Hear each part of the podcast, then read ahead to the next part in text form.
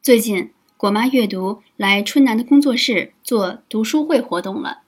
每个月四次的相遇，可以在短时间把整理工作室换装成真人图书馆。在这里，每一个人在两个半小时的沙龙活动中绽放着自己的气息。正能量的果妈带动着全场。对于每个人传达的故事，她不刻意评价，给予的都是恰到好处的点拨。让每个在真实生活中疲惫了、需要充电的人，偶尔进入这个花园与能量约会。每个人都觉得受益匪浅，也有不少人感觉心灵受到了触摸和疗愈。春楠也很喜欢这个氛围。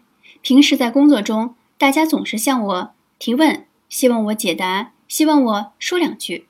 有时候真的有点累了。